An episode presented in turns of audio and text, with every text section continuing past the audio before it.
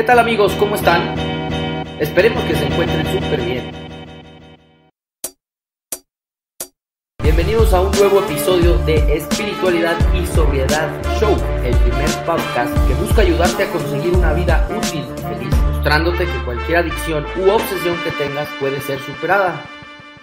¿Qué tal amigos? ¿Cómo están? Los saluda su amigo Arturo y ya saben que les estoy hablando porque hay un nuevo episodio de Espiritualidad y Sobriedad Show, este podcast que estamos haciendo para informarte acerca del alcoholismo, las adicciones, la codependencia y cualquier otra obsesión peligrosa. Te agradezco que me estés escuchando nuevamente en este nuevo episodio que estamos haciendo con tanto cariño para pues reflexionar, leer, comentar y sobre todo entender el capítulo cuarto del libro grande de Alcohólicos Anónimos que se titula Nosotros los agnósticos. Este es la tercera entrega de esta mm, serie de programas dedicados a la lectura y análisis eh, y reflexión, como les había dicho, de este capítulo. Eh, espero les esté gustando, lo estamos haciendo eh, con la intención de que sea digerible y que sea información fácil de entender y de y, pues este pues digerir sobre todo para que les sirva y lo apliquen. Si están teniendo ustedes problemas con el tema del poder superior de Dios la fe la creencia etcétera. Eh, voy vamos a empezar sin más por el sin más rodeos. Vamos a empezar este tercer episodio de nosotros los agnósticos. Con mucho gusto de tenerlos nuevamente aquí y confirmándoles nada más que estamos basando la lectura en el libro de Alcohólicos Anónimos, tercera edición, en su traducción al español, y que lo, lo vertido en este programa es responsabilidad de los que lo hacemos. No estamos ligados de ninguna manera, ni queremos estarlo con la fraternidad de Alcohólicos Anónimos. No representamos ni somos la voz de AA ni de Alcohólicos Anónimos, ni tenemos ningún cargo o eh, pues no somos, no, no pertenecemos, digamos, a la representación de AA como tal. Sin más, por el momento, ya habiendo aclarado esto y saludándolos como con el gusto de siempre, vamos a darle para adelante a este nuevo episodio. Bienvenidos. Y bueno amigos, habiéndoles dado ya la bienvenida a este episodio, les voy a presentar para, sin mayor preámbulo, entrarle a la lectura a mi compañero que últimamente ha estado bien pegado conmigo haciendo los programas con mucha dedicación, con mucho estudio, con muchas ganas de informarles y de ayudarles, José Luis. ¿Qué huele mi José Luis? ¿Qué ondas? Hola Arturo, ¿cómo estás? Amigos, eh, qué bueno que nos siguen escuchando. Pongan mucha oreja hoy, va a estar muy bueno más reflexión todavía. Sí, y bueno, cabe mencionar que como lo estábamos platicando en los episodios anteriores, es un, es un capítulo que José Luis maneja a la perfección porque yo no lo sabía, me enteré el, el episodio anterior, que fue un reto para ti, ¿verdad, padrino? Sí, así es un reto y, y, miren que yo nos, yo me presentan un reto y me echo a correr. Entonces algo, algo pasó dentro de mí. Si, si vieran acá entre paréntesis los ademanes que luego nos hacemos Arturo, y yo sí votarían de la risa, pero bueno, ese es un comentario nada más. Bueno, sí, es que acuérdense, eh, querido auditorio, que nosotros pues somos alcohólicos tratando de informar, no somos locutores, no somos especialistas en, ni técnicos en temas de radio ni en grabaciones, entonces pues ahí le echamos ganas y salen los programas, pero como, como, como Dios nos da a entender, pero eso no quiere decir que no le pongamos ganas, que no estudiemos, que no leamos, ¿verdad? Pero sí hay cosas chuscas. Un día yo creo que vamos a hacer algo, un episodio de cosas chuscas que nos han pasado. Pero bueno, hoy no es día de, de programas chuscos. Vamos a entrarle a nosotros los agnósticos, jefe. Y recuérdame, me parece que nos habíamos quedado como a media página de la 48. Sí, así es, Arturo, sí. Y es en ¿Qué te parece si empezamos en donde dice el individuo práctico? ¿Si era por ahí? Mm, un párrafo antes. Un párrafo antes. Ya está. Bueno, voy a iniciar la lectura, querido público, en la página 48, más o menos a mitad de página, donde dice puede ser. Inicio. Puede ser que el lector todavía se pregunte por qué debe creer en un poder superior al mismo. creemos que hay buenas razones para ello. Vamos a examinar algunas. El individuo práctico de hoy en día da mucha importancia a los hechos y a los resultados. A pesar de eso, en el siglo XX se aceptan fácilmente teorías de todas clases, siempre que estén sólidamente basadas en hechos. Tenemos numerosas teorías acerca de la electricidad, por ejemplo. Todos creen en ellas sin un reproche ni una duda. ¿Por qué esta fácil aceptación? Sencillamente porque es, es imposible explicar lo que vemos, sentimos, dirigimos y usamos sin una suposición razonable como punto de partida. En la actualidad, todos creen en docenas de suposiciones, de las que hay buena evidencia, pero ningún testimonio visual perfecto. Y ¿no demuestra la ciencia que el testimonio visual es el más inseguro? Constantemente se está demostrando, a medida que se va estudiando el mundo material, que las apariencias externas no son de ninguna manera la realidad interior. Ilustremos esto. La prosaica viga de acero es una masa de electrones girando uno alrededor del otro a una velocidad increíble. Estos cuerpos insignificantes son gobernados por leyes precisas y estas leyes son válidas en todo el mundo material. La ciencia nos dice que así es. No tenemos ninguna razón para dudarlo. Pero cuando se sugiere la perfectamente lógica suposición de que detrás del mundo material, tal como lo vemos, hay una inteligencia todopoderosa, dirigente y creadora, ahí mismo salta a la superficie nuestra perversa vanidad y laboriosamente nos dedicamos a convencernos de que no es así. Leemos libros atiborrados de pedante erudición y nos enfrascamos en discusiones pomposas, pensando que no necesitamos de ningún Dios para explicarnos o comprender este universo. Si fuesen ciertas nuestras pretensiones, resultaría de ellas que la vida se originó de la nada, que no tiene ningún significado y que va hacia la nada. Fin de la cita. Bueno, aquí lo que acaba de leer Arturo mm, nos daría tema como para, no sé, 10 programas, algo así. Pero vamos a ir rápido, como diría Jack el Destripador, vámonos por partes. Primero vuelve Bill W a usar la palabra creencia. Dice, eh, ¿por qué lector? O sea, nosotros que estamos leyendo, tú que estás leyendo, nos hagamos una pregunta. Dice, ¿por qué creemos que es mejor creer en un poder superior? Y otra vez vuelve a usar la palabra vil, creencia. No habla de fe. Esto, insisto, lo voy a repetir cuantas veces sea necesario para que quede claro, sobre todo a la persona nueva que va a entrar al programa. ¿Por qué hay buenas razones para creer en un poder superior y no estar convencidos o no tener fe de que existe todavía a estas alturas. Y Bill, fiel a su costumbre, nos da ejemplos, buenos ejemplos, para que nos demos cuenta que es mejor creer que no creer. Entonces ya habla del individuo de hoy en día, que es práctico, como muchos de nosotros, ¿no? Y entonces eh, nos pone ejemplos que hoy en día nosotros estamos muy acostumbrados a, creer en el testimonio que nos hacen ver nuestros sentidos, sobre todo la vista. Y nos pone un ejemplo que, el, que Bill manejaba muy bien. Como una nota al margen, Bill W. Eh, sabía mucho de electricidad. por ahí en el libro Transmítelo, si no mal recuerdo, eh, habla uno de los entrevistados de que Thomas Alva Edison eh, quiso que Bill fuera su asistente personal pues porque sabe algo de todo esto de electricidad, por eso él pone muchos ejemplos de electricidad en el 12.2, en el segundo paso y en muchos lados. Y Bill W, por ejemplo, habla de, electricidad como algo que no se comprende muy bien. Luego lo vuelve a retomar en, otras partes, pero lo que quiere decir Bill es que mucha gente no sabemos cómo se maneja la electricidad, cómo trabaja la electricidad pero disfrutamos de sus beneficios. Eh, básicamente eso es lo que quiere decir.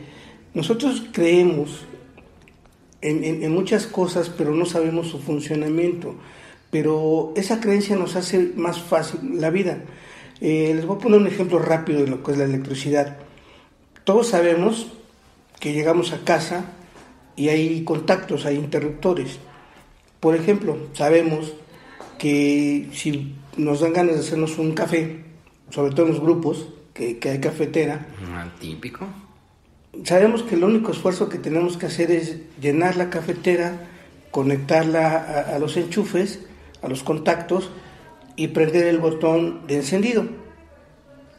Y dejamos que la, cafetera trabaje. No nos, no nos importa saber si es corriente alterna, corriente directa, eh, la cosa de los polos negativos, positivos, no nos interesa y no necesitamos saber.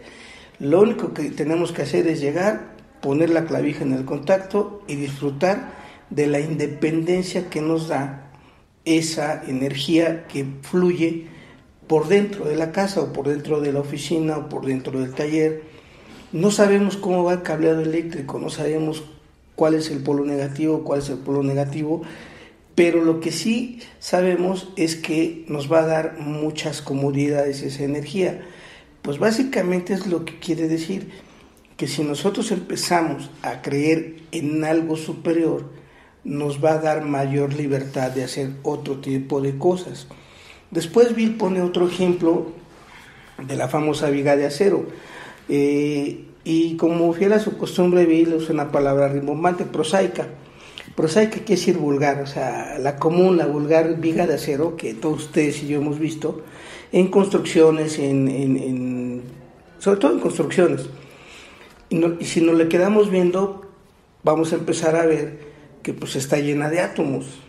Y los átomos pues tienen adentro partículas, que es las básicas, que son protón, electrón y neutrón el electrón, que es el que gira alrededor del núcleo del átomo, gira a una velocidad increíblemente pendeja, dirían algunos. O sea, no tenemos ni la más remota idea de la, de, la cantidad de velocidad que necesita para mantener su órbita. Y aparentemente giran a lo pendejo, pero no tienen un orden. Entonces ahí Bill nos hace ver que a, a pesar del aparente caos que se maneja ahí, siempre existe un orden un orden perfecto donde si un electrón cambia su, órbita, se, se, transforma en otro elemento químico. Básicamente así funciona. Lo que queremos hacer, hacerles ver, eh, mis queridos escuchas, es que aparentemente dentro de todo este caos siempre hay un orden. Y donde hay orden siempre hay una inteligencia. Por eso Bill usa mucho las palabras inteligencia creadora Ahora bien, voy a poner un ejemplo un poquito más para nosotros, para que podamos entender. Aquí habla de que el hombre eh, es muy inteligente y lee libros atiborrados, dice Bill, de pedante erudición, erudición, y nos enfrascamos en discusiones pomposas, pensamos que para pensar que no necesitamos de ningún tipo de Dios. Pero eh, sí creemos en la naturaleza, sí creemos en muchas otras cosas. Ahora bien, eh, el ejemplo que les quería poner es mm, los celulares, los smartphones de hoy en día. El, hombre, con toda su inteligencia y la ciencia, pues le ha arrancado secretos a la naturaleza, digámoslo así. Ahora bien, pensamos que somos este, demasiado, o comparándonos con dioses, por decirlo de alguna manera, eh, creyendo que nosotros somos no sé, los máximos creadores, porque de elementos comunes que existen en la naturaleza hacemos maravillas y creamos cosas tan tecnológicamente avanzadas como en un smartphone, que en una pieza muy pequeña de tecnología cabe muchísima información que hoy en día la podemos compartir y se nos hace muy fácil encender el, interruptor de encendido del teléfono, válgase la expresión, y empezar a dar, mandar datos, bajar aplicaciones, compartir imágenes y no sabemos cómo funciona el teléfono, pero nos da mucha independencia.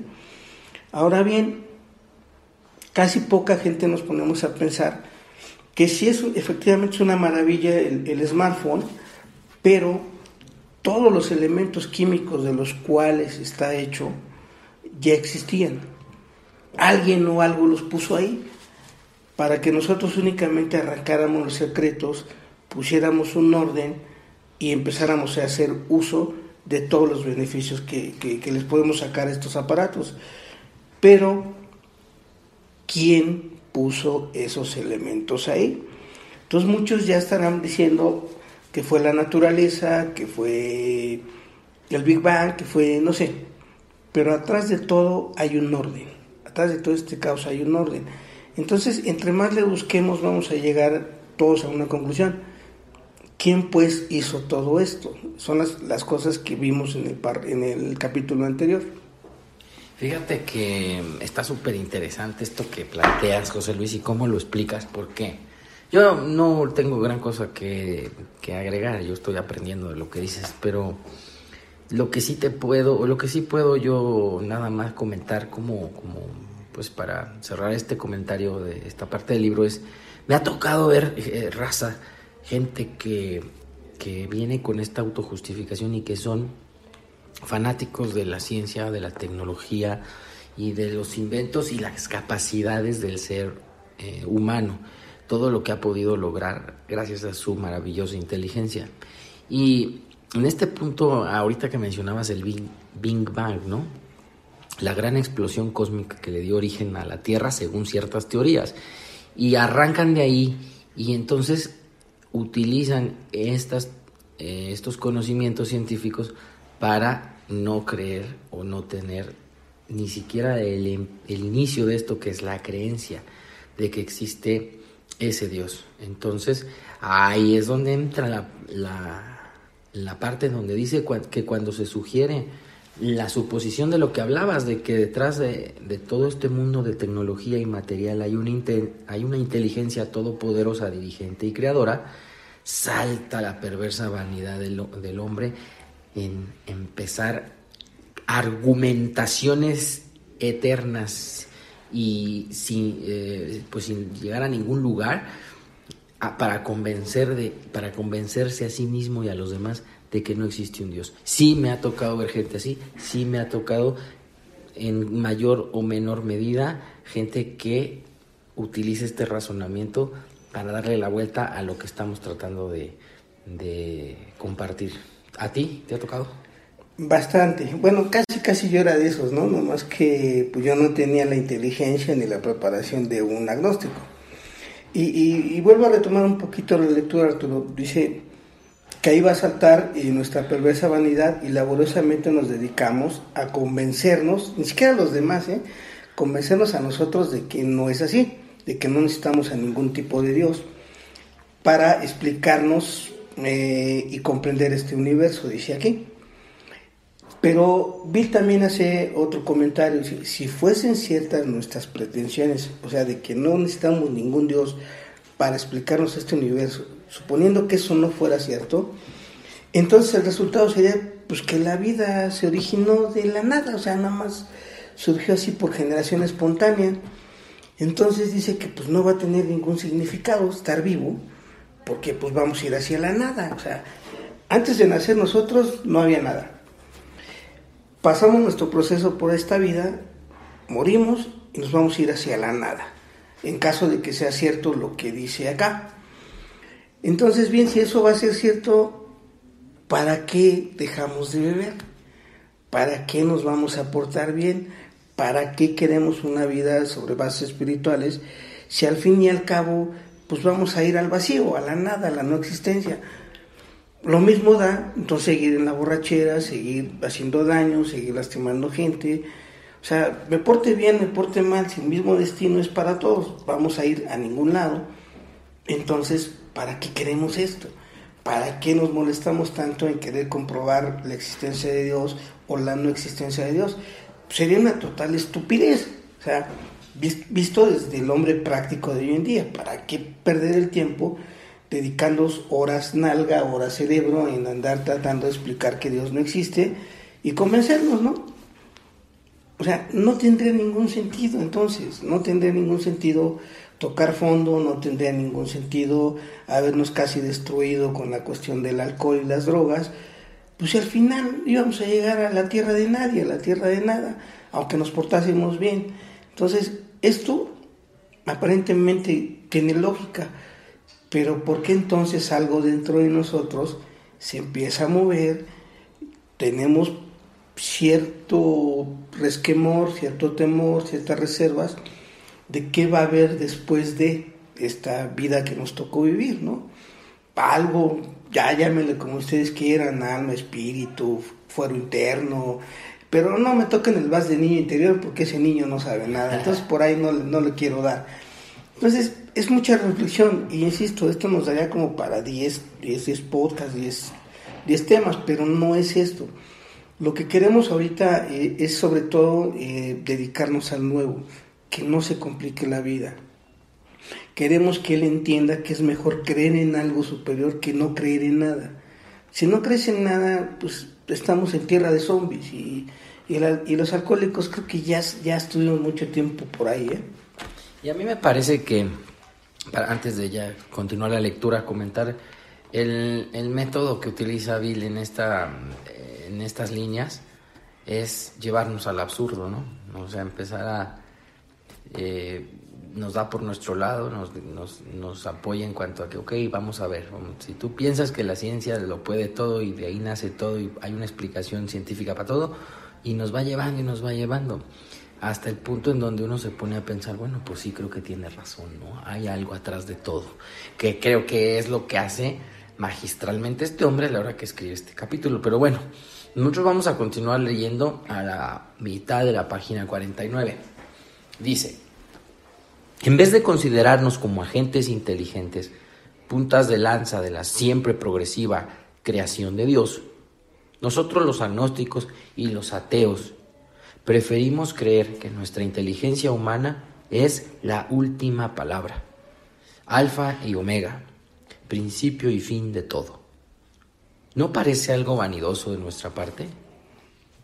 Nosotros, los que recorrimos este ambiguo camino, te suplicamos que hagas a un lado los prejuicios, incluso aquellos en contra de la religión organizada.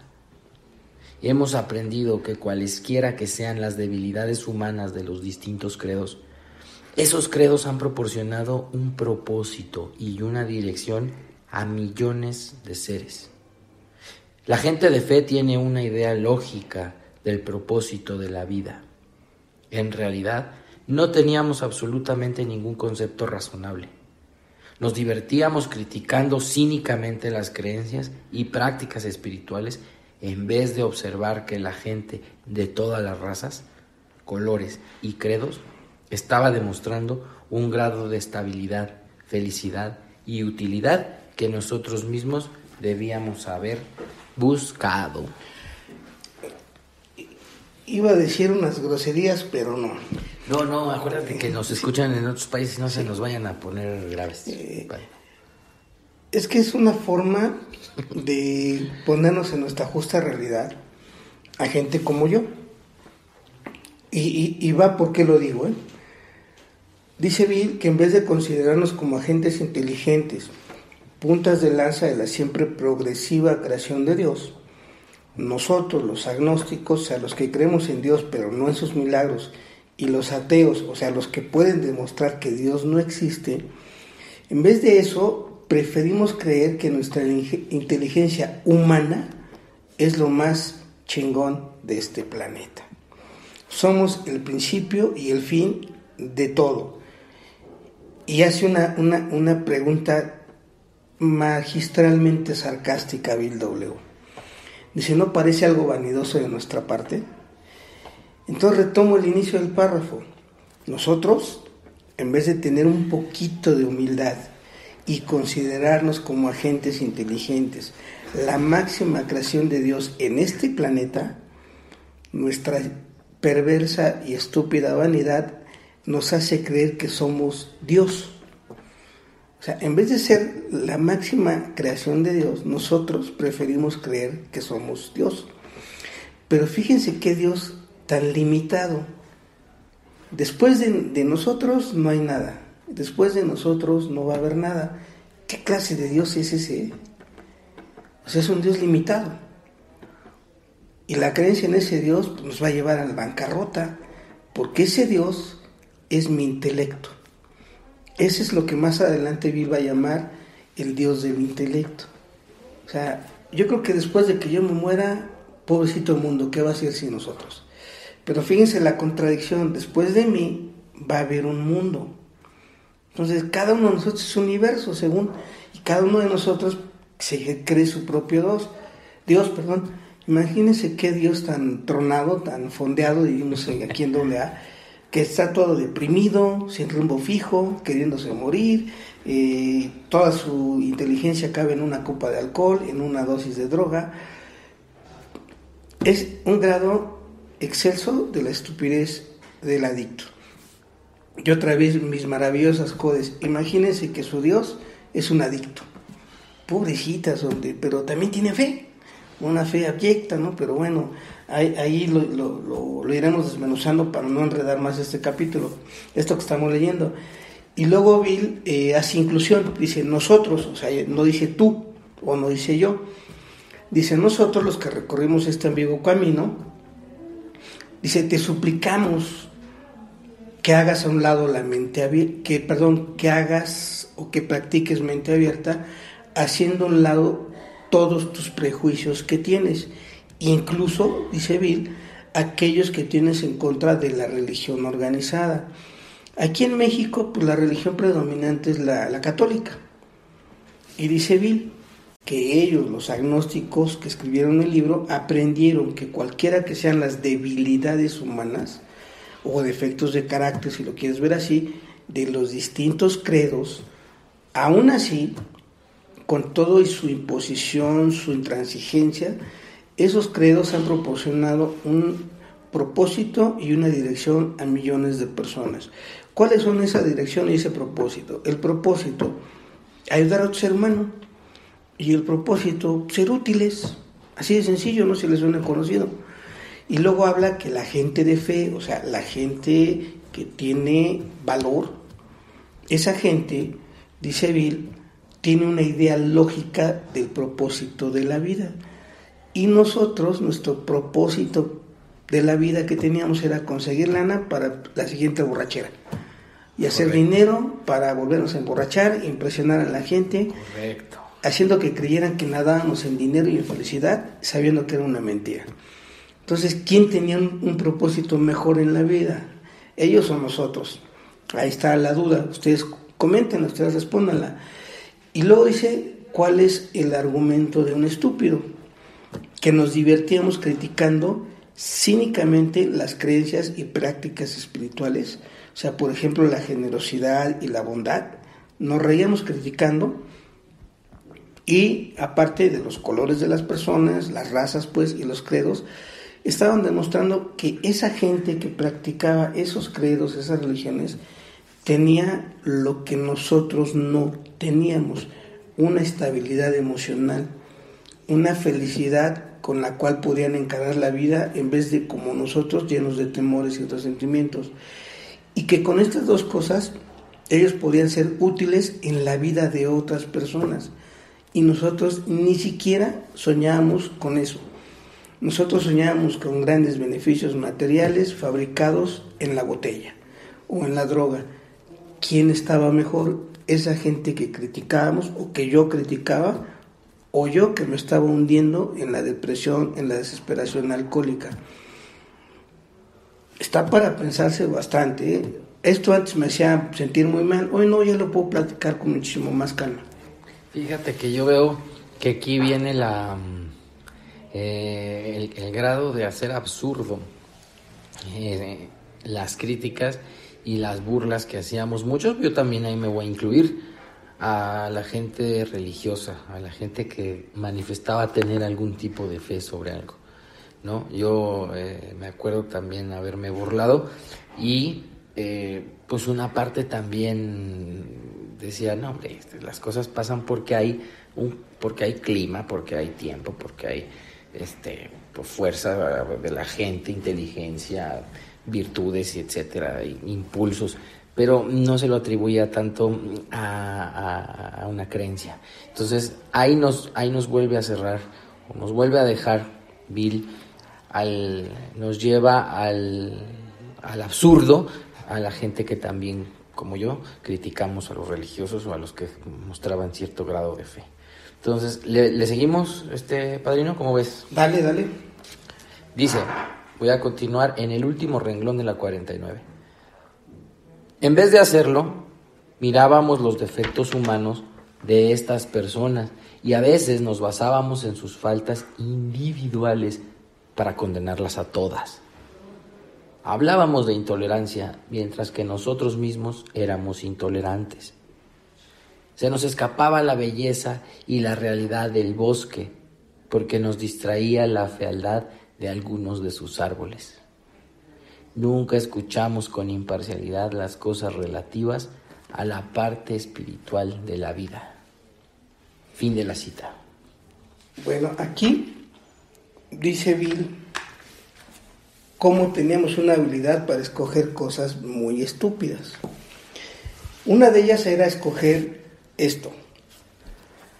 Dice, miramos con recelo, perdón, dice, miramos los defectos humanos de las personas. O sea, qué raro en un adicto, este, que estoy viendo que el otro es chismoso, metiche, mentiroso, lujurioso. Ese nos da, pero de una manera natural todos los días en las juntas. ¿eh? Y dice, y a veces nos basamos en sus faltas individuales para condenarlas a todas.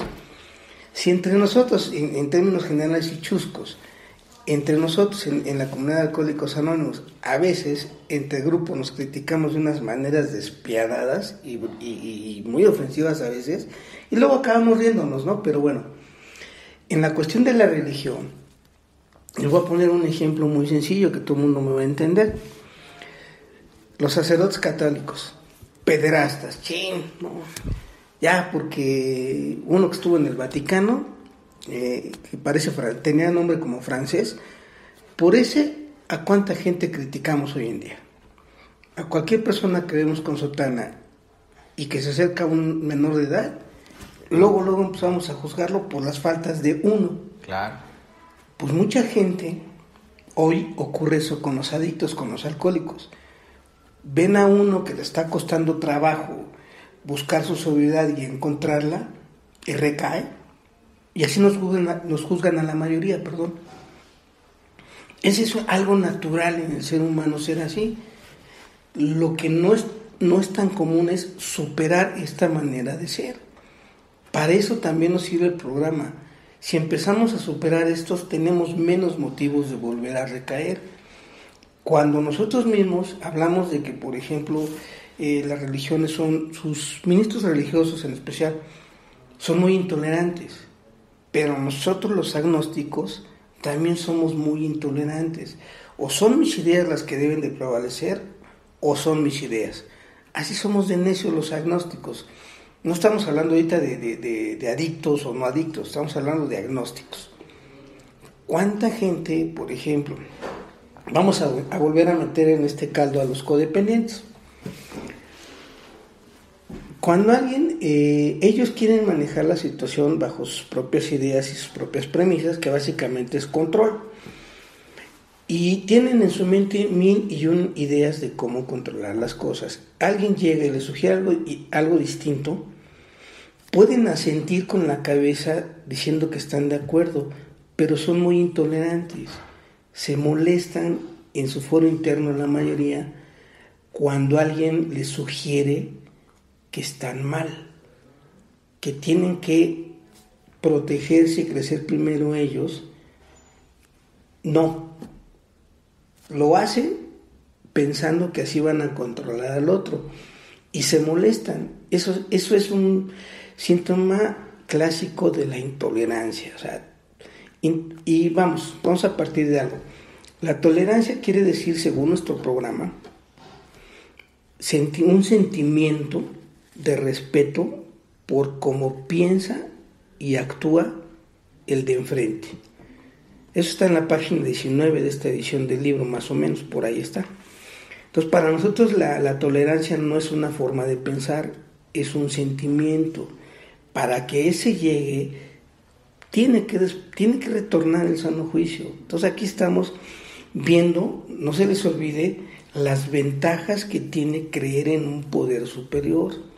No se les olvide que este capítulo es especialmente eso, las ventajas que, que nos arroja creer en un poder superior, porque todo esto que hemos querido cargar solos, cuando empezamos a recargarlo en algo que tiene mayor fuerza y poder, nos aligera a nosotros el peso de muchas culpas.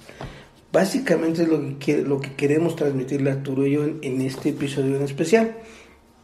Para que vean que que el capítulo está medio denso, medio pesado, y hemos tratado de hacérselo lo más digerible y vamos a seguirle por ahí.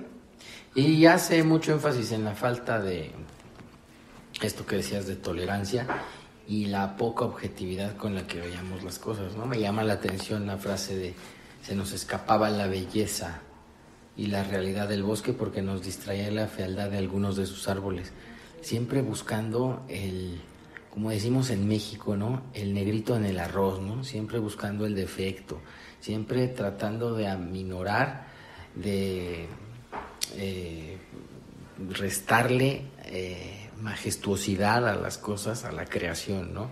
Siempre buscándole el lado este, feo, triste, pesimista.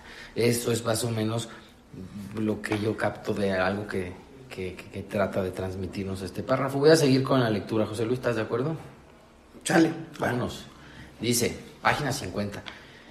En nuestras historias individuales puede encontrarse una amplia variación en la forma en que cada uno de los relatores se enfoca y concibe a un poder que es superior a él mismo. El que estemos de acuerdo o no con determinado enfoque o concepto parece que tiene poca importancia. La experiencia nos ha enseñado que, para nuestro propósito, estos asuntos acerca de los cuales no necesitamos preocuparnos.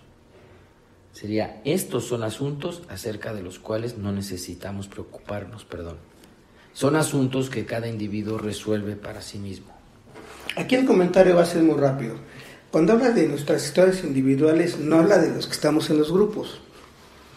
Habla de las, que de las experiencias e historias de los que escribieron este libro. Habla de la historia de Bill W., habla de la historia del Dr. Bob, habla de las historias que aparecen en el tercer capítulo habla de esas historias, no habla de las que, de que estamos ahorita en grupos. Si ustedes leen con atención el capítulo 3, la historia de Bill, la PC del Dr. Bob, el alcohólico número 3, Bill Dawson, van a darse cuenta que cada uno llegó a su propia conclusión de distintas maneras, pero en todos hubo un, algo común. Tuvieron que verse frente a la destrucción, o sea, tuvo que haber una crisis. Eso es lo que quiere decir este parrafito. Vamos a seguirle. Vamos a seguirle.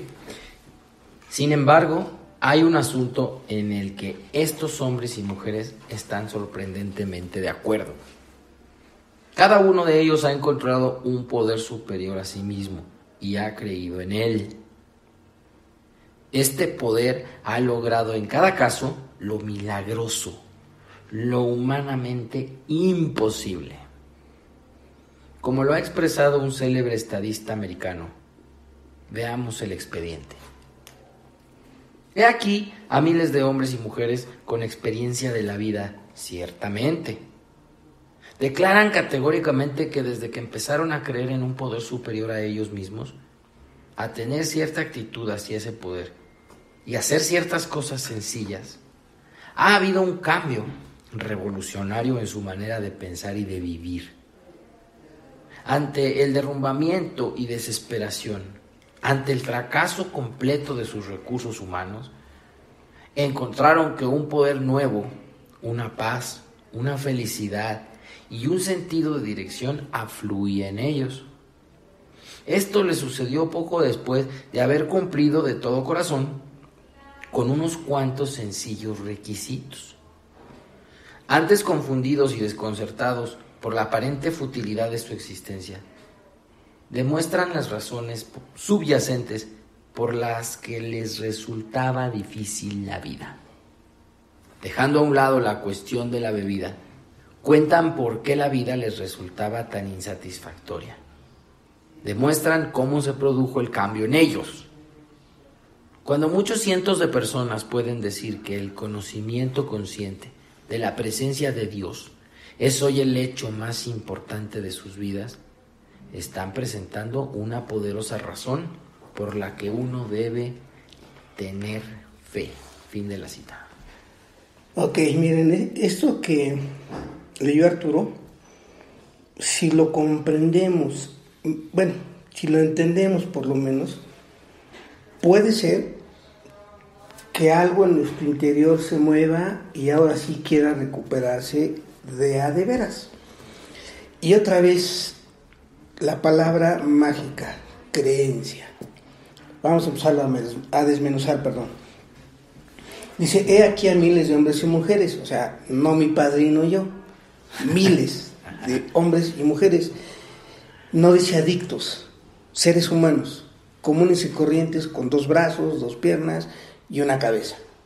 Así, sencillo. Estos cuates dice que van a declarar de una manera firme que desde que empezaron a creer, no a tener fe, a creer en un poder superior a ellos, a ellos mismos y a tener cierta actitud hacia ese poder y hacer ciertas cosas sencillas. ¿Qué quiere decir? Esa sencilla actitud es confianza. No, por favor, no, no, no le metan más cosas aquí. Esa, es sencillo, es simple. Confianza. La, la, confianza que un niño le puede tener a su papá, es, esa es la fe casi perfecta. Después lo vamos a, a ver con más detalle. Esa actitud de confianza hacia ese poder y hacer ciertas cosas sencillas, los 12 pasos, dice, ha habido un cambio revolucionario. Primero, fíjense el orden en su manera de pensar y de accionar. El adicto, como no tiene sentido común, primero hacer, quiere hacer cambios en su manera de ser cuando no ha cambiado su manera de pensar. Y todos lo decimos todo el tiempo en doble A, esto es, un, esto es de cambio de juicios y actitudes. Juicios se dan en la mente, es nuestra manera de pensar, esos van a cambiar. Y actitudes quiere decir acción, mis hechos, mis actos, esos también van a cambiar. Entonces el orden primero es el cambio en la manera de pensar y después en la manera de actuar. Ahora hay un requisito, el derrumbamiento y desesperación. Ante el fracaso completo de nuestros, nuestros recursos humanos, encontraron que un, un poder nuevo, una paz, una felicidad y un sentido de dirección afluía en el interior de cada uno de ellos. Entonces va, Primero tuvo que haber un derrumbamiento y desesperación. No sé si le suene la frase tocar fondo. Primero tenemos que tocar fondo para que después podamos encontrar, dice, un poder nuevo, una paz, una, una paz mental, una felicidad de sabernos liberados de esta maldición que es la adicción y un sentido de dirección saber qué tener que hacer en cada caso en específico, pues obviamente nos va a llevar a, una nueva dimensión en, nuestras vidas. No sé si les suena la cuarta dimensión de la existencia. Se llama despertar espiritual esto que está diciendo Bill. Entonces, primero tenemos que tocar fondo y después estar preparados para buscar algo que en nuestra vida habíamos querido. Paz, felicidad y un sentido de dirección. Y dice aquí otra promesa más. Lo anterior es una promesa, pero ahí va otra.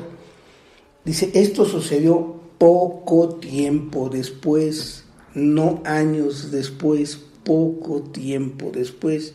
Vamos a hacer cuentas. Doble A nació en 1935 a partir de la sobriedad del doctor Bob. Este libro fue escrito en 1939, salió a la luz. Son cuatro años, es poco tiempo. ¿Por qué le dicen al nuevo que poco a poco y que a su ritmo, hombre? Ya ven por qué yo no se los digo. Porque conozco compañeros de muchísimos años que no entienden estas cosas tan sencillas, hombre. Y el daño que le hacemos es frenar el desarrollo de la gente que va llegando. Después dice, ¿cómo estábamos antes? Dice, confundidos y desconcertados por la aparente inutilidad de nuestra existencia aquí en este mundo. ¿Para qué estoy en este mundo? ¿Para qué bebo? Y esas cosas que nos dan por pensar que estamos deprimidos. Y luego estos mismos compañeros nos van a demostrar las razones que estaban por abajo del inconsciente por las cuales les resultaba la vida tan difícil de vivir. Vamos a decirlo de una vez, esas razones, porque estaban por debajo, se llaman resentimientos, se llaman temores, se llaman falta de sinceridad, se llaman desconsideración y se llaman intereses egoístas.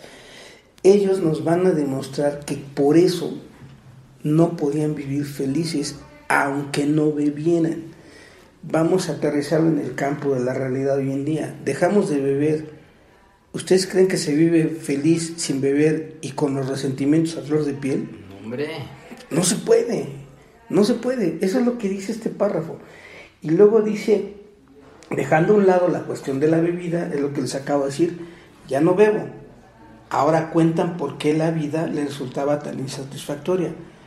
Imagínense con el resentimiento a flor de piel, los temores que me impiden desarrollo, los intereses mezquinos que quiero siempre sacar beneficios de segunda mano, la falta de sinceridad, o sea, no ser un, ser humano genuino. Y luego, con la cuestión de la eh, desconsideración, o sea, siempre queriendo jalar para nuestro molino y siempre queriendo ser los vencedores en todo. Y como nunca sucede, o casi nunca sucede, pues entonces todo esto es una vida de frustración y de fracaso. Así no está padre dejar de beber. Y luego siguen más demostraciones. Dice, demuestran cómo se produjo el cambio en ellos. Eso se llama experiencia, eso se llama testimonio. A través de la práctica de los 12 pasos resumido en examen de conciencia, nivelación del orgullo y confesión de las faltas, se produjo un cambio interno en ellos y nos lo están demostrando, no físicamente hoy en día, pero a través del testimonio que dejaron en este libro.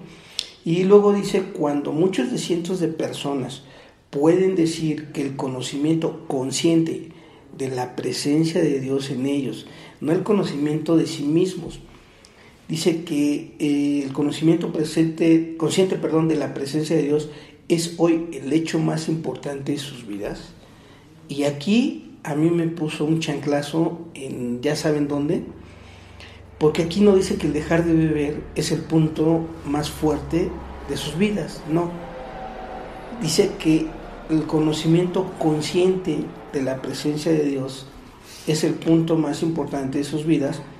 Cuando pasa esto están presentando una poderosa razón por la que uno debe tener fe. Ahora sí, ya me dieron la pauta grande de creencia ya me demostraron ahora sí por qué debemos de tener fe. ¿Por qué? Porque fueron hombres libres, fueron hombres recuperados, fueron personas que eran desechos humanos y después regresaron íntegros a ser parte de una sociedad sobre otras bases internas. Ahí ya cambió de creencia a fe. Solamente alguien que le pueda cascar, dice mi padre, en este asunto, me lo puede explicar de una manera que yo lo pueda entender y que sea desear en mi vida. Fíjate que aquí, en la parte donde dice, cuando muchos cientos de personas, te está hablando de miles, pueden decir lo que es más eh, importante en sus vidas, ya se presenta la fe. Esto me, me recuerda a los comerciales donde te dicen, eh, 8 de cada 10 dentistas recomiendan esta pasta de dientes, ¿no? 9 de cada 10 doctores recomiendan esto. Eh, 8 de cada 10 amas de casa utilizan. Es, decir, hay una mayoría inmensa que te está diciendo que han reconocido la parte más importante de sus vidas y que entonces puedes estar hablando de una fe. Y eso es lo que el libro al final eh, es el objeto, ¿no? Eh, eh, y, es, y, es, y es un hecho que además tiene que ver con eh, las cuestiones de estadística de tantos miles de personas recuperadas, eh, es, es, es, algo que debemos de tomar en cuenta. Entonces, vamos a terminar el episodio de hoy aquí para um, no hacerlos tan largos y eh, continuar más adelante con otro episodio más Y en, ya nos está hablando del poder superior. ¿eh? Y ya nos está llamando, enfilándonos a la parte media del capítulo. Entonces, José Luis, ¿quieres despedirte con algo? Sí, eh, este, este, esta página y fracción, casi dos páginas que leemos hoy, si lo pueden ver un poquito en, en perspectiva, son promesas, son incentivos para la recuperación. ¿Y, por qué hablo de la recuperación y no de dejar de beber? Porque por simple sentido común ya no estamos bebiendo, ya no estamos consumiendo. Nosotros los alcohólicos, los que no son alcohólicos, incluyanse los demás, ¿por qué no desear una vida más tranquila, más divertida, más alegre, más productiva en todos los ámbitos? Y si la tienen, ¿por qué no desear cosas mejores? Aquí estamos incluidos todos los seres humanos. Eso, con eso yo cierro. Gracias. Bueno amigos, pues hemos terminado con el episodio de hoy. Ah, caray, sí, está pesadito, está pesadito, es información este, que tiene su chiste, tiene su complejidad. Pero bueno, la finalidad de este de este tipo de programas, de lo que estamos haciendo nosotros, de este proyecto de podcast, es hacérselos un poquito más ameno. Y, espero así haya sido, espero no los estemos durmiendo tanto. Eh, me voy a despedir por, este, por esta vez, no sin antes recordarles, como siempre lo hago, que por favor nos escriban todas sus dudas, inquietudes y comentarios a la dirección de correo electrónico que tenemos específicamente abierta para tales fines, que es la siguiente. Espiritualidad y sobriedad arroba gmail.com espiritualidad y sobriedad todo junto arroba gmail.com estamos en espera de cualquier tipo de comentario y también nos esperamos con mucho gusto y mucho cariño en nuestras redes sociales ya sea envíanos un mensaje danos like o síguenos en Facebook Twitter Instagram o incluso YouTube donde ya tenemos un canal que te pido por favor por favor te lo pido mucho sigue el canal, inscríbete al canal. Y recuerda que nos puedes oír en las plataformas de Spotify, iTunes y Spreaker. Eh, estamos contentos, cada vez hay más auditorio, cada vez hay más gente que nos escribe, estamos enterados de que estamos llegando a varios países, lo cual nos da mucho gusto y nos motiva para continuar con las grabaciones, para continuar con el estudio y llevarles pues eh, más información y más entrevistas y más conocimiento y más de todo esto que tiene que ver con la recuperación del alcoholismo, adicción, codependencia o alguna otra obsesión peligrosa. Eh, por hoy me despido, les mando un abrazo, espero que sigan disfrutando los programas, no se pierdan el que sigue. Dios los bendiga y ánimo, vámonos. Recuerda darle manita arriba y compartirlo, alguien podría necesitar. Por favor no dejes de suscribirte a nuestro canal te has quedado con ganas de más, te invitamos a seguirnos en todas nuestras redes sociales. ¡Chao amigos!